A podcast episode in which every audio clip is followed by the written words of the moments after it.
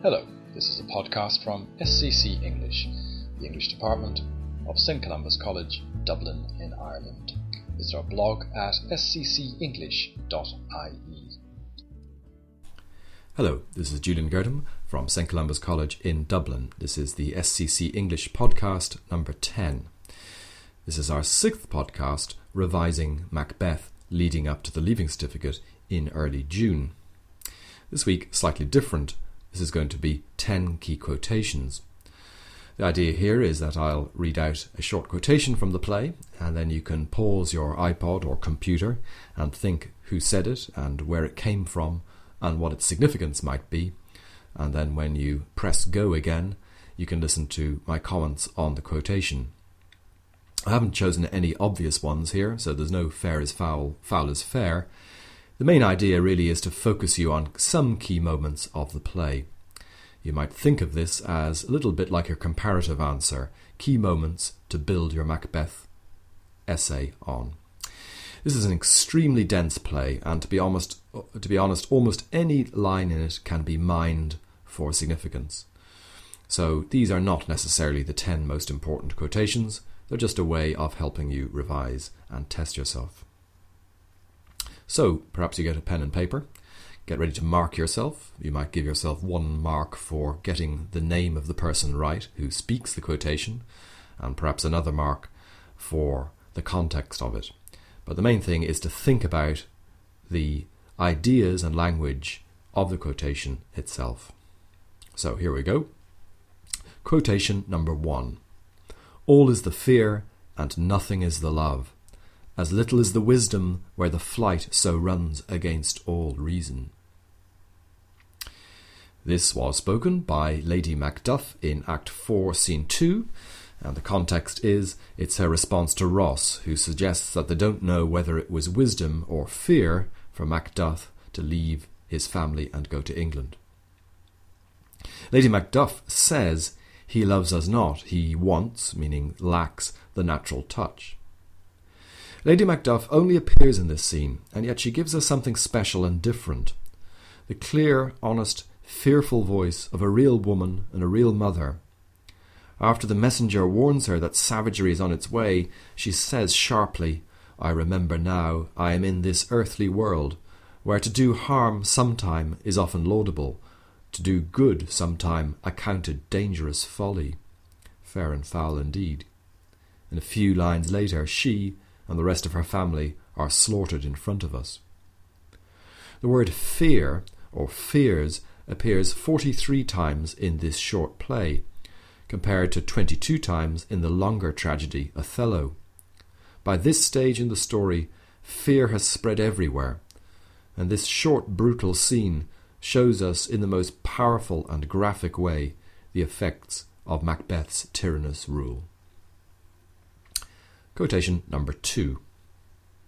Yet who would have thought the old man to have had so much blood in him? This is spoken by Lady Macbeth in the sleepwalking scene, Act 5, Scene 1. This play is soaked in blood. The word blood or its variants appear 38 times in the text. Compare this to another play in which blood features prominently, The Merchant of Venice, just 16 times. And this moment is the culmination of what Macbeth said in horror in Act 2, Scene 3, speaking from the heart, but only omitting his own responsibility. Quote, Here lay Duncan, his silver skin laced with his golden blood, and his gashed stabs looked like a breach in nature for ruin's wasteful entrance. It was this breach through which all that blood flowed out. And of course, Lady Macbeth's words also hark back to one of the most memorable images in the play. When in the murder scene, Act 2, Scene 2, he looks at his hands and asks, Will all great Neptune's ocean wash this blood clean from my hand? And he answers it himself immediately, No, this my hand will rather the multitudinous seas incarnadine, making the green one red. He understands this immediately, whereas Lady Macbeth quickly dismissed his concerns with, A little water clears us of this deed. By Act 3, Scene 4, he admitted, I am in blood, stepped in so far that, should I wade no more, returning were as tedious as go o'er. What Lady Macbeth admits in our quotation number two, but only in her dream, is that it, that murder, did indeed open Pandora's box, and you can't ever close that again. Quotation 3 Unnatural deeds do breed unnatural troubles. This is, of course, the doctor in the sleepwalking scene, Act 5, Scene 1. You could even make a case for this being the key quotation in the play. It's like a mathematical formula. Unnatural deeds equal unnatural troubles. They do breed them. There's no escaping or hiding from this. This quotation takes us back to what I considered the key speech in the play in podcast 1, the soliloquy beginning, If it were done when 'tis done, in Act 1, Scene 7. He was right in that speech. The murder of Duncan would indeed result in deep damnation and the destruction of the natural order, and everything that has followed since has confirmed this. Trouble is another key word and idea in the play, notably picked out in the witches' chant, Double, double, toil and trouble. And this provides a link to quotation 4, which focuses on how troubles created by unnatural deeds can become embedded in an individual's psyche. So here it is, quotation number four. Canst thou not minister to a mind diseased, pluck from the memory a rooted sorrow, raze out the written troubles of the brain? Answer Macbeth says this to the doctor in Act 5, Scene 3, when the latter tells him that Lady Macbeth is troubled with thick coming fancies that keep her from her rest. When Macbeth responds, he seems to be talking about his wife. Cure her of that. Canst thou not minister to a mind diseased, pluck from the memory a rooted sorrow, raze out the written troubles of the brain, and with some sweet, oblivious antidote cleanse the stuffed bosom of that perilous stuff which weighs upon the heart? But these lines are so intense, so fraught with personal insight, that actually he really seems to be talking about himself. We know what his rooted sorrow is. After he murdered the king, he said when he heard the knocking, Wake Duncan with thy knocking, I would thou couldst. And ever since he has been trying to run away from and stop thinking about that sorrow, that regret, the loss of his soul. He knows exactly what a mind diseased is like. And the doctor seems to pick up on this in his use of the male pronoun in his answer. Therein the patient must minister to himself. Quotation number five next. But now I am cabined, cribbed, confined, bound in to saucy doubts and fears. Spoken by Macbeth in Act 3, Scene 4, when he hears from the murderers that they have let Fleance escape. Those three bitterly alliterated words on the K sound, cabined, cribbed, confined, emphasize his full realization that his life has not turned out as he expected. He believed that be- by becoming king, he would achieve anything and everything he wanted happiness, fulfillment, freedom. Instead, that deed has done the opposite for him, and now he is trapped. What seemed ages ago like making a free choice, a choice made with completely open eyes, has turned out disastrously. And now he's trying the impossible to stamp out all the consequences. After these words, he says, Then comes my fit again. I had else been perfect, whole as the marble, founded as the rock, as broad and general as the casing air. But he's deluding himself. He wouldn't have ever been perfect. Nothing will ever make him so again. And every step he takes now leads him further into darkness, not away from it. The critic Charles Moseley says that Macbeth is, quote, a being making an initial and entirely wrong free choice, and gradually that is rendered less and less free by the consequences of the choice, to the point where he is unable to escape the prison of his own self. What is striking about Macbeth is the self awareness he shows in his own destruction. He knows exactly what he is doing and is at all stages aware of his own progress. So we're halfway through. Next, quotation 6. Oftentimes, to win us to our harm, the instruments of darkness tell us truths. This is spoken by Banquo in Act 1, Scene 3, after the first meeting with the witches. Wise words indeed. And Banquo serves a central function in the play as a foil to Macbeth. As Charles Moseley puts it, quote, the moral sense and caution shown by Banquo are constantly emphasized by Shakespeare to highlight the freedom of choice both men enjoy. Having one character who did not give way enormously heightens our perception of the one who did. As Banquo says in Act 2, Scene 1, Merciful powers, restrain in me the cursed thoughts that nature gives way to in repose. So here's a man who's tempted, but who is able to restrain himself, and he does so by using his morality and conscience, or as Macbeth himself puts it, the pauser reason. He stops to think. Banquo is a very inconvenient figure for Macbeth, not just because he was there when the witches made their initial prophecies, and thus he has his suspicions, but because of his character. Macbeth's fears in Banquo stick deep, and in his royalty of nature reigns that which would be feared. So he determines to rid himself of this discomforting reminder. Quotation 7 I another, so wearied with disasters, tugged with fortune, that I would set my life on any chance to mend it or to be rid on it.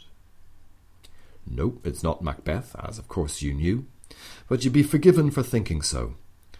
Of course, it's actually the first murderer in Act 3, Scene 1, but it does, of course, remind us of the central character. A man who has become weary of life, as he repeatedly says in Act 5, he's lost all enthusiasm for it, it has come to signify nothing, and who recklessly is ready to gamble anything now, who has stopped calculating and even thinking.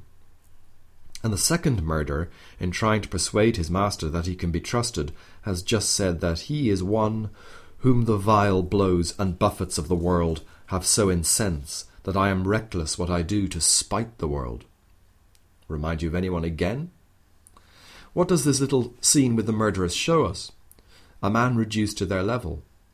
Earlier he commented on how little they were like men, but he himself made the definitive statement on being a man, a human, earlier to his wife. I dare do all that may become a man.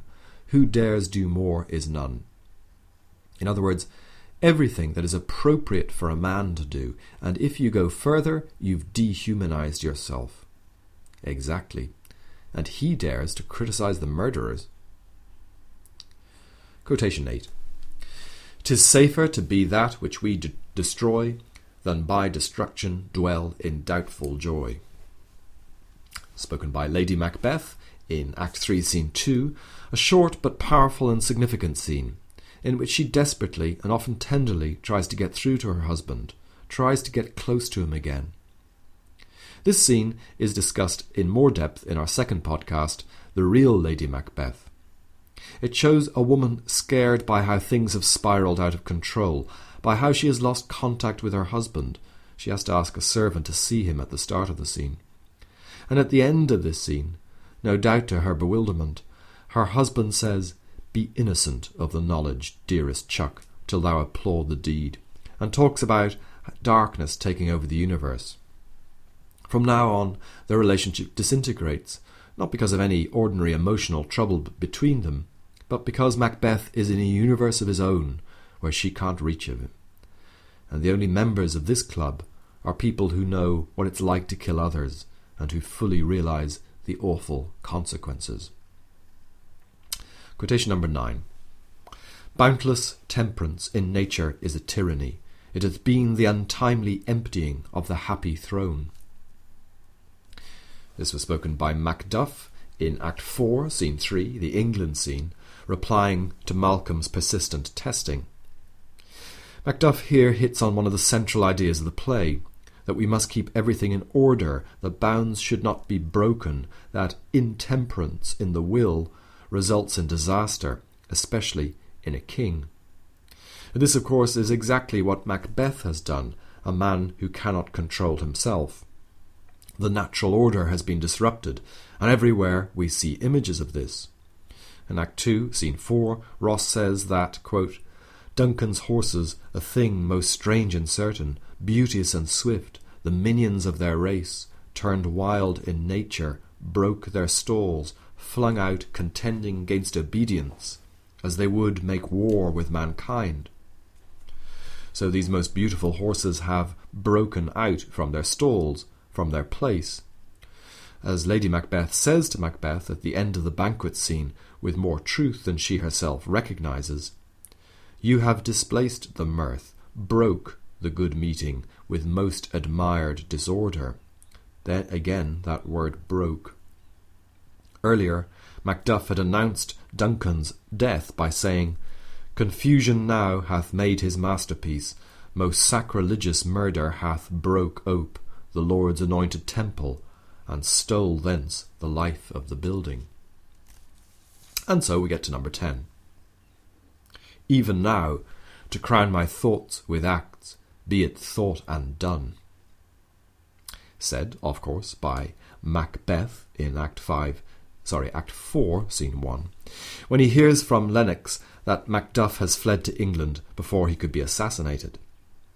From now on, Macbeth is determined to act on impulse. He has just said that, from this moment, the very firstlings of my heart shall be the firstlings of my hand. And I'm going to end with the words of Tony Tanner in his Everyman Edition introduction to the play about this quotation.